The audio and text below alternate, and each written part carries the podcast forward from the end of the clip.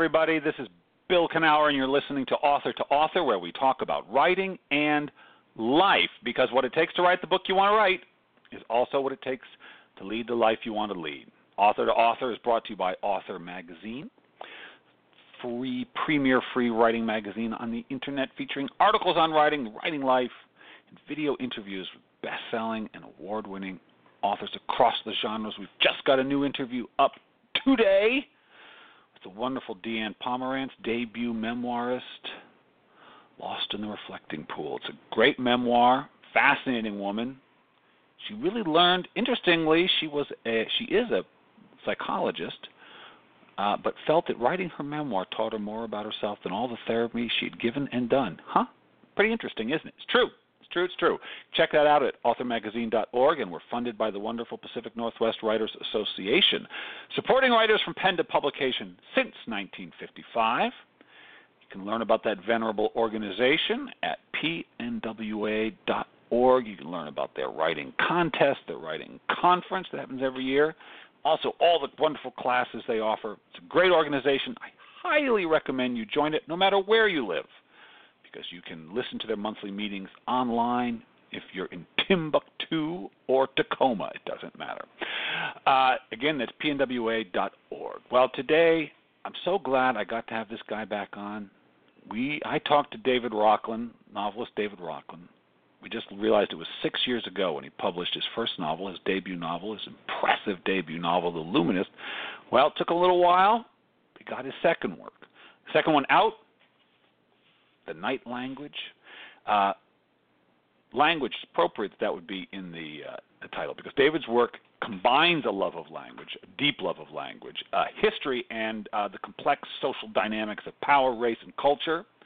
Um, he's also, I should say, if you should find yourself down in Southern California in the Los Angeles area, he's the founder and host of the wonderful Roar Shack reading series uh, that takes place in Echo Park, I think monthly. But we'll ask him because we'll get him on the show right now. David, welcome to the show. Thank you so much for having me. It's great to be back with you. It's good that you're back, David. You're back on the shelves. I know this has been a journey for you. Six years between books one and two, and I don't say that to I don't I don't mean that as a criticism because I know how the book writing process goes. It's mysterious sometimes, isn't it? it's mysterious and and at the same time given the fact that I also have a family and all sorts of endeavors in life um it makes eminent sense that it took this long well oh, let me ask you about that uh, it's always interesting. I, you know, I coach people. I teach in writing, and time, mm-hmm. time, time is always a major consideration for a lot of writers. Uh, you're a lawyer, yes? Is that true? You still a lawyer? Yes, I still am. So you're a lawyer busy man. You got a family. Met your lovely wife. You have kids. Uh, mm-hmm. But you write books too. So, do you have a sort of uh, strategy for how you manage that, or do you just try to squeeze writing in wherever you can, or do you say no? I'm going to get up at 5 a.m. every day, and we're going to write from 5 to 6. How do you do it? Uh, yeah, my strategy is really sleeplessness. That that's ah. that's the strategy in a nutshell. That's my game plan. It may Seriously? not be a good one, but I've got one. No, it's I I am actually up every morning at 5:30. Um yeah. and but instead of actually writing on the front end, I am at work early in the morning so that I can leave at a very reasonable even somewhat early hour, pick up my daughter from school and then have the evening to feel a little bit fresher and jam some writing in. Interesting. Okay, David, this is fascinating because I write first thing in the morning. I get up at 5:40 mm-hmm. every morning, and I'm writing by 6:20. Uh, and the reason I do it in the morning is I feel that my mind. I meditate, which helps, but you know that just okay. sort of level me. But the reason I do that is I want my mind to be as close to that blank page as possible. I don't want any mm-hmm. momentum of politics or family. I just want to, but and I tried writing later, and I couldn't do it because I was filled up with the day. But you can right. come to the page at the end of the day and clean out, leave the day behind, and and and enter 19th century England. Is that right? Is that possible for that you? That is correct. It must be. It is. I I have some weird ability to compartmentalize. Not yeah. with every aspect of life, but certainly with writing, where you know that the the old um, Hemingway adage to leave a little bit of water in the well. Yeah, yeah, if yeah. If. I'm able to pick back up from where I was the day before, it's really only because I've got I've been able to access some part of myself that essentially has the book always percolating in the background of yeah. whatever I'm doing. Yeah. So that I don't have to really spend the first hour of the period of time I'm going to write trying to work myself emotionally back into the arc Yeah. as I left it. I can actually Yeah. jump right in, pick back up where I was and and just get to work within a couple of minutes. Wow. A couple of minutes, seriously?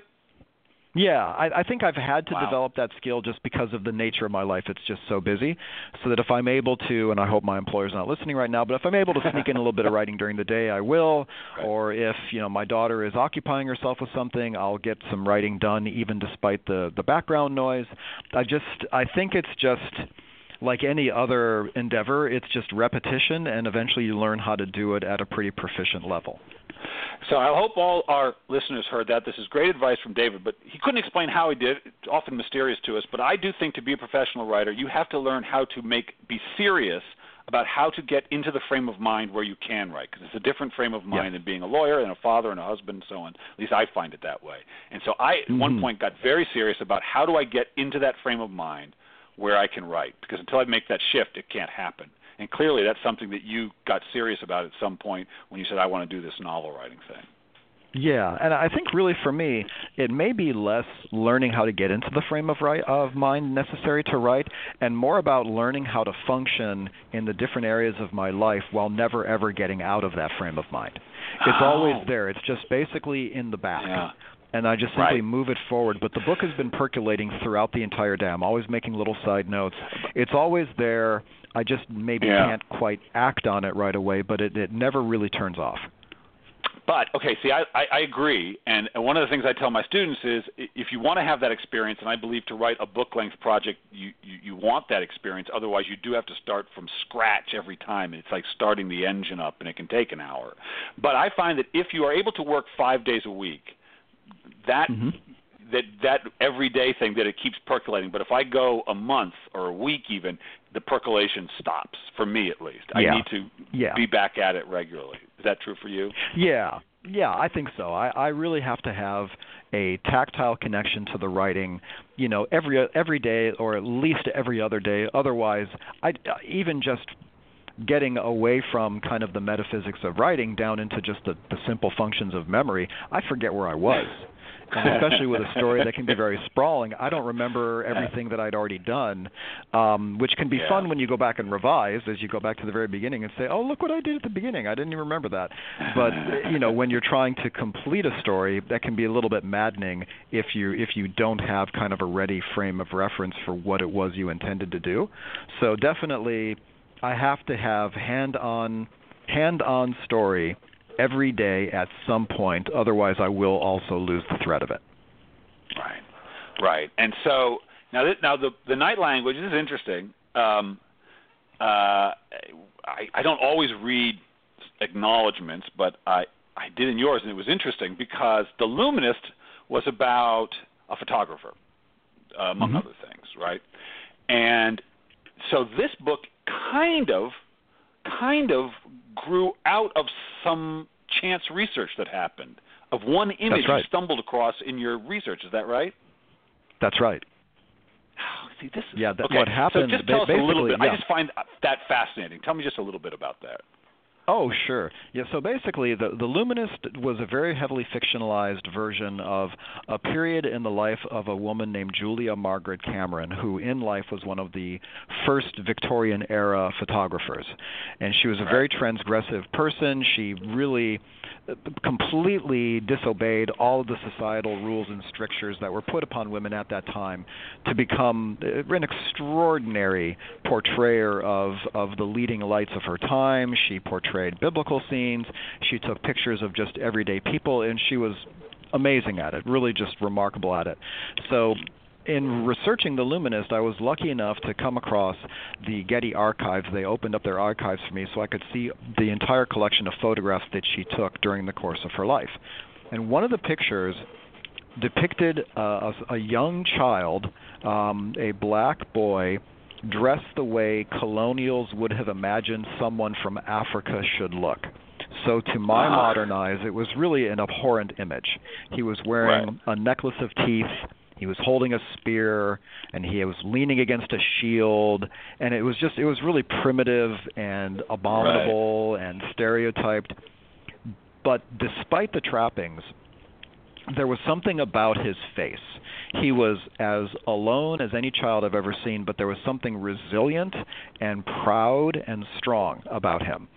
And I, I realized I'm just curious. I need to know more about this kid, but I can't really look at it now because I'm working on this novel. So I finished the novel. The novel was picked up for publication. I began to turn my attention to what else I wanted to do for the next book, and I came across the picture again. And this time I embarked on some research to try to figure out who this child was. I had no idea. He might have been a kid Right. from London for all I knew, or, or just nobody. And it turns out that he was his name was Alamayu, and he was the son of the emperor of Abyssinia. And to make a long story short, the British Army invaded Abyssinia in 1868, and after decimating the country and essentially destroying his entire family and his life, they took him and they brought him back to England, where he became a ward of Queen Victoria's court. And this photo, based upon its date, was probably taken within hours of him landing at the docks in London and essentially being taken to see Queen Victoria and the palace. So he was completely discombobulated. He'd been taken by the same white colonial army that destroyed his life, by people whose language he didn't speak, and he was in a completely strange new world, a city that he couldn't possibly have imagined growing up in Abyssinia. And so just the complete devastation of his life is present in that picture. And Yeah. when I did more research on him and found out a little bit more about his tragically very short life, what I was overcome with was a desire to write for him the life that he did not get to live. So the Right. night language depicts a very fictional Alamayu, a different age, a completely different life in England, um, and of course that became a love story. Right, and you deal with all. It's fun, interesting. Uh, it, it seems to be well, you've these two novels. There seems to be similar themes, which is sort of a repressive society you know, with very strict rules, and people operating outside those rules who don't fit into the sort of Right. Right. predetermined People who are outsiders, go, people you who really are look at it. Right, Yeah. the other, and there's a lot of others. There's Jewish, there's gay, there's black, there's African, Mhm. there's Mhm. everything. Um, but do you is that is that something that you sort of kind of as a person know like I'm gonna that's gonna be something I'm gonna return to again and again and again because I have certain themes that I kind of could tell you I'm gonna come back to this again and again or is it just sort of that's what falls that's what falls for you and you find yourself a little surprised to be writing about it again because the Luminist did that some also. it did. It did. Um, I, I never I, I never consciously write thematically. Um, I wouldn't know Mhm. how to do that. But I definitely seem unconsciously to return to similar themes of being an outsider, being othered, um, being lost to history, or in danger of being lost to history, Ah. and then being found and being explicated and being understood. Those things seem to run um, in my work, but really the, the stories that come to me really come usually from the result of a collision between an image I see and a fact about that image that I learned that just sparks my imagination completely. So in The Luminist, it was seeing some of the images that she took in life and learning that she lost a child at, at birth. And that Right. collided and turned into a story about a woman who becomes obsessed with holding moments from life still so that they're never taken from you. And in the night Right. language, it was his image coupled with the fact that he in in actual life I won't tell you what happens in the book, but in real life he died at 17 those two things collided and gave rise to the desire to write an alternate life for him where he experiences a number of things and it turned into the story of the kind of love that would sacrifice for somebody who was that important to you. Um, so that, Right. that's usually, and the, the one I'm working on now, a very similar thing. So those those seem to be um, themes that emerge, but it's not my conscious intent to to write around any Right. particular theme. Now, is the book you're working on now also set in historical times, or is it a modern It day? is. It's It is uh, it may be a little of both. I'm I'm flirting Ah, with the okay. idea of creating a parallel present story, but the story in chief is set in historical times. Oh man, oh, you historical writers. and it's going to be incredibly long. I can tell you that. Uh, oh, really? Oh. yeah, it's already maybe, very long. Maybe, maybe it'll be a novella. You just don't know by the end, do you? Really? If um, um, if I get very violent with my editing, it could be a novella, but it would there would have to be some extreme violence. you know, what I find interesting about uh, this story. I love creation stories. They're some of my favorite. And what always sort of excites me is that moment of recognition where the artist sees something that he says is worth his attention. He, she, in your Mhm. case, he. Um, and I find it mysterious. I find it like falling in love, in that that you know I could have seen the exact same picture and just said, "Oh, that's interesting." Flip on to the next thing because I am who I am and you are who you. But for you, it sent you on a six-year quest. I, I Yes. find that that so fascinating. I don't know what to say about it beyond that, but I just find it interesting that that how unique we are expressed in what draws our attention in the way that that picture did for you. From all the pictures oh, I mean, yeah. What what what we do when when when when you write, when I write, when the folks who may be listening to this, when they write, yeah, if you if you had that experience really in any other line of work where I'm working on something and the material begins to communicate something to me and it begins to talk back to me, usually somebody would be the next sentence would involve a psychiatric hold. But for us, that's the exciting stuff. That's when you know that the material's coming alive. And in in the night language, I can tell you exactly when that happened because the night language did not start out with the intent to be a love story. The character of Philip, who becomes the great love of Alamayu's life, didn't exist until around the third draft. So Wow. there was he Wow. was he was a background character unnamed who essentially at first served as the only other black face that Alamayu saw aboard the ship that brought him from the war back to England. Then Right. he began to emerge as the only character who looked back at Alamayu when he looked at somebody aboard that ship and actually tried in a very halting way to communicate with him and I began to notice that there was a real yearning between these two characters so I stepped back and got out of their way. And it was just Yeah. remarkable that the story developed without my without my intending it to. Yeah. Well, having done I don't know thousands of these interviews, uh, of course, written a few things myself. This doesn't surprise me Mhm. even in the slightest.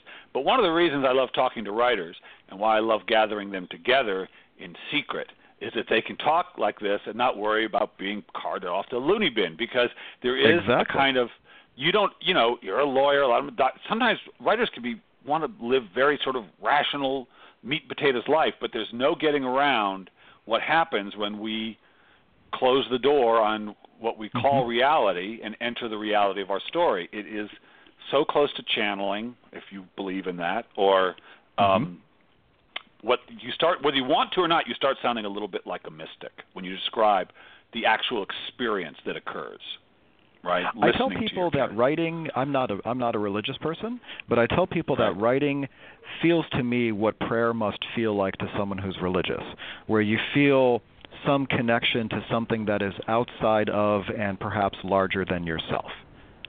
Yeah. Well, you got. I I can't do it.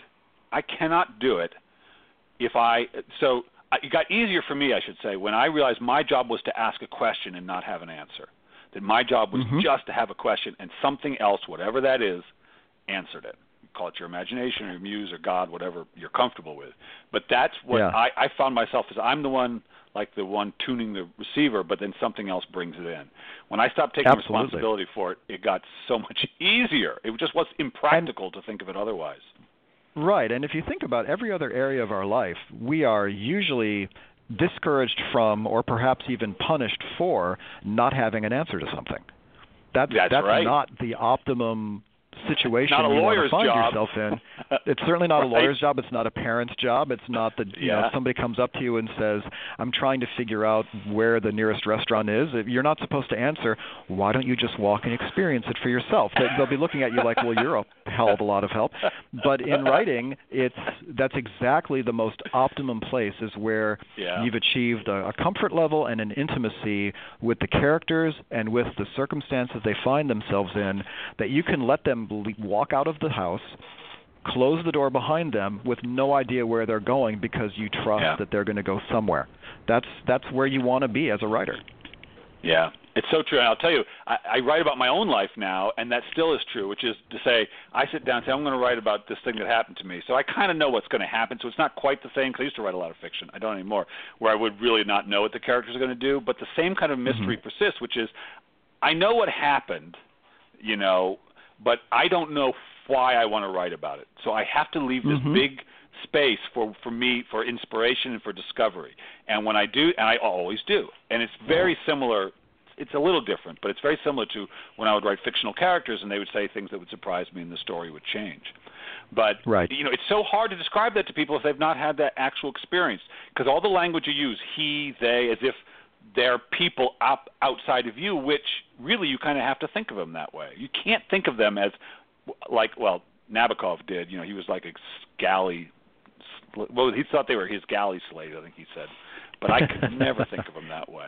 No, no, no, no, because they're they're not. That that implies a level of control that I think sometimes can be a bit dangerous if you're ex, if you're exerting control over your characters. To me, it's you know when you meet somebody for the first time, and you you feel like you might become friends with them and so you tell them here's where our friendship is going to be a year from now let me plot out exactly all the beats of this friendship what we'll be doing next yeah. week next month and what exactly we will be doing and the the level of intimacy we will have achieved 12 months from now and then you step back if in 12 months the friendship went exactly as you imagined it would in the first five minutes of meeting somebody, that's a boring ass friendship. I've, got news for yeah. you. You need a, you need a, you need to raise your bar on friendship. The the surprises are the journey, and you don't get surprises in your writing by exerting maximum control over your characters. You get them by letting your characters roam freely. Yeah, yeah. I always liken it to a conversation, which is you, a conversation mm-hmm. with a very good friend. You all you know is that if you really love this friend and you are and you know probably it's going to be an interesting conversation you know you're looking forward to it but you can't plan it out. You can plan out hello but that's yeah. really all you get. You don't get more than that. Yeah. And uh yeah. and it is like a conversation between you and your imagination or whatever. You completely know? agree. And why would you want more than that? I mean again boring. That's right that's right. Uh, now, speaking of conversation, you, uh, I had the pleasure several years ago of participating in your fabulous reading series, which you've been doing. You're still doing Roar Shack. Is that still going on? Yeah. You were great at it, by the way. And we're we're not at the venue where we were when you read. We were at Stories at okay. that time. Now we're next door at. Uh, we we participate with 826 LA, the the national charity that David Sedaris started. Ours is the Echo Ooh. Park chapter. And we are, Excellent. if you remember where you were, right next door to Stories, there's a place called the Time Travel Mart kind of a quirky, mm-hmm. oddball little place. The back room of it is a large meeting room, and that's where each day after school, at risk youth gather to get literacy lessons and, and assistance and tutoring, and that's made possible by 826LA. So we oh, work in partnership, okay. we hold our reading series there, and we help raise funds for 826LA through the reading series. That's awesome. So th- just let's uh, in case folks live down in the Southern Cal, I know some people listening to this do live down there. So uh, it's called Roar Shack, and it's done monthly. Mm-hmm. Uh, if they right. want, if they're interested in sort of participating and want to kind of know when it's happening and so on, is there like a Facebook page for it? Can they like mm-hmm. and be? How do they keep up on it? Best way is either to reach out to me on my Facebook author page or bump me an email. I'm, I'm bump me an email about the novels, bump me an email about the reading series. I respond to everything, and the email address is drocklin2, so D R O C K L I N, and then the number two at Gmail. And I will I will hook you up with whatever you need. Um, we always invite new folks to attend the reading series. Submit to me if they would like to be considered for a reading slot. Um, we also get readers through a very fun little game we play called Live Write, which is a writing improv Yeah. contest. And uh, it's Yeah. we we try to make the you know when, when writers deal with dark themes, we're dealing with heavy material. The readings themselves can be very serious and very moving, but the reading series we try to keep the tone very light, very fun, and uh, Mhm. people seem to enjoy it. They keep coming back. We had a good turnout. I mean, readings are what they are. Yeah. You know, it's not rock and roll here, but uh, we had a very good turnout for the one I was reading at. It was a lot of fun. Well, you're a draw. Yeah, that's right. Clearly. You Actually, are. now this is interesting. I read a piece. This is it was a while ago that I did that, and it was a while ago the Luminist was published. But the piece I read then, we're finally going out with it in January. This is a memoir. Oh, that's I started awesome. then. It went through a million iterations, became one Mhm. thing then another. I published a piece in the New York Times about it, and it was. Uh, but now finally got the right agent, and now it looks like we're going out. So you see, I too have That's been on a very long journey, David. You know. You That- then you and it- relate. well, now you got to come back to Roar Shack and read with us again. Well, uh, next, you know, it's too bad. I was down there in uh, for a writers' conference in in uh, Southern California for the for the um, Writers Digest Writers Conference, and I thought of you, but I, we couldn't fit it in. It was, I think, I don't think it was while you were. It was, yeah, it was actually. Don't do don't you do it on Sundays usually? Yeah, we usually do it the second Sunday of each month. Yeah, I was gone by Sunday. I know. I want to come back and do it again. Roar Shack, Yeah, everybody. R O R. It's a clever term. It's a clever name. It's or then the second word shack, like a like a little mm-hmm. building. Roar Shack. That is correct. Excellent. Yeah. All right. Well, so so all right. So this is so the book Night Language is out. You've been touring around talking to people about it. Uh, Mhm, Have you been mhm. enjoying that? Has it been a fun conversation? It's been really fun. The, the the audiences have been lovely. We've had good turnout in the cities that I've been to. Um and uh, what's been the most gratifying is after the readings, um, somebody will come up with a copy to be signed, and they will inevitably say something along the lines of, "Thank you for writing a story in which I can see myself." And that is that's the most Ah. gratifying, moving thing that I could possibly hear if I if I if I sell two copies of the book, but they're both to somebody who feels seen, I'm good. I can die happy at that point. That's really the only reason I wrote it. You know, you know why I think people say that? I have a theory. I was listening to you talk about this book, and I have a little theory. And I think on some level, we all feel like outsiders. I think Yes. at some point, I don't care, white, black, gay, straight, man, I think everybody feels a little bit like an outsider. Mhm. Mhm. I think so. We all we're all so. familiar with that feeling. You know, that feeling Yeah. of being on the outside looking in, of not being included, of not being seen, um, or not being Yeah. seen in the way that we hope, or being afraid to be seen for who we really are for fear that that's going to lead to rejection or or ostracizing. Yeah, I think we can all relate to that in some way. And that's, you know, uh, much has been made about this novel in terms of the fact that it is at its heart a love story between two young black men, but it's Right. a love story between two human beings who come from different places who find in each other something that they didn't even realize that they were looking for and then when the circumstances demand it they find out how much they're willing to sacrifice for that love that's i think a universal experience and it's one that honestly i hope we all get to feel at some point in our lives Yes. Who was it? I was. uh I was. Oh God, I wish I remember who said it. It was beautiful. Someone who was. I can't remember who said it. They had it was. I think it was an older quote from about a hundred years. Somebody who had traveled the world. Oh no, it wasn't. It was from Eddie Izzard.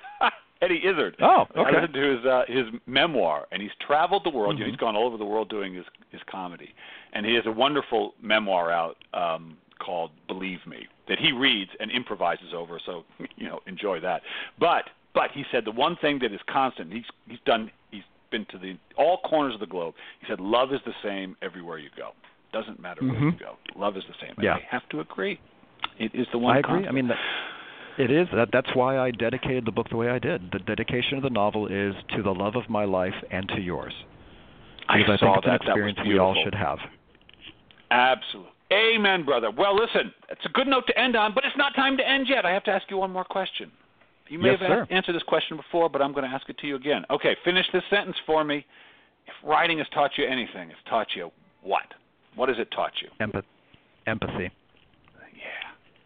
Absolutely. Empathy. Yeah. It's ta- it's Yeah, taught me it. it's taught me to to never assume that the road to another person is what I think it is, to look for the road that it actually is. You know, when I think That's about people good. with whom I have political differences or demographic differences, Yeah. you know, there is a road to them that I assume must be real because of what I presume they believe or what I presume they think, but inevitably there's a, another more intimate, more familiar road that allows me to really relate to them and understand them, and I don't think I would know that without writing. Yeah, it's absolutely true. I've heard that from so many writers. Amen. Sympathy, empathy, empathy and compassion. Can't can't write without it. Well, if people want to find out about you and if they want to hear you read and so on, is the best place to reach you your Facebook author page? Would that be the best bet? Yes, definitely. Okay, David Rocklin on Facebook. Excellent. David, so good to talk to you. Congratulations on the book. It is beautiful, as I knew. Thank you so much. Congratulations, and I look for. Is it Chief? Is that what you say? Is that the working title for the next book? the working Did title for the next book Chief? is I don't think so. It's a longer title than that. It is Oh. The Electric Love Song of Fleischl Burger. Ah, Yeah, I just let it. that Very marinate for a while. Let let it Oh, marinate wow, for a while. Wow, I love it. I like it. David, it was great talking to you. You too. Thank you so much for having me on. Uh, you're welcome. Take it easy. Oh, have a little, have a little empathy, people. Have a little compassion. It's true. It's true. Listen, tis the season. Yours truly will be taking a couple weeks off for the usual reasons this time of year, but I will be back for the new year with new interviews. I'm going to be talking to James Lee Burke. That'll be a lot of fun, plus a bunch of other people. In the meantime, Merry Christmas, Happy Hanukkah, Happy whatever. See you next year.